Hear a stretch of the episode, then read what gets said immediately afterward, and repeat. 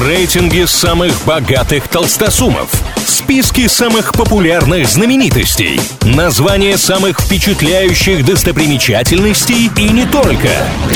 Крутометр на правильном радио. Всем привет, с вами Илья Андреев. Недавно Американская ассоциация звукозаписывающих компаний назвала Эминема рекордсменом по количеству золотых и платиновых синглов. Сегодня узнаем, кто из суперстаров следует за рэпером по пятам и в теории рано или поздно может сместить его с пьедестала.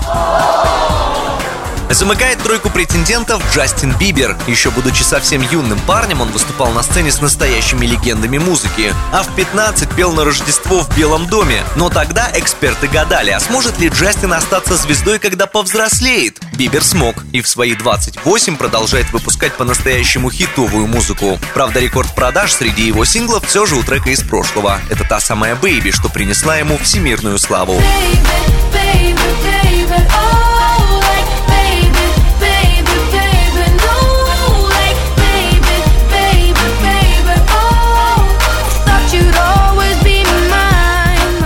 второй строчке этой подборки Канье Уэст. Все давно приняли один простой факт. Да, Канье есть много вопросов касаемо его речей и поступков вне треков и альбомов, но вот с точки зрения музыки он один из главных новаторов и хитмейкеров современности. Самый продаваемый сингл в карьере Уэста, конечно, Stronger. I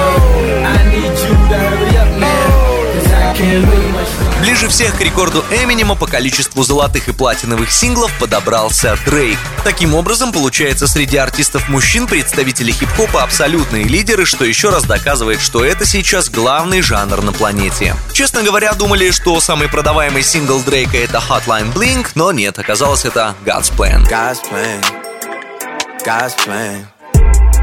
На этом пока все. С вами был Илья Андреев. Услышимся на правильном радио. Крутометр на правильном радио.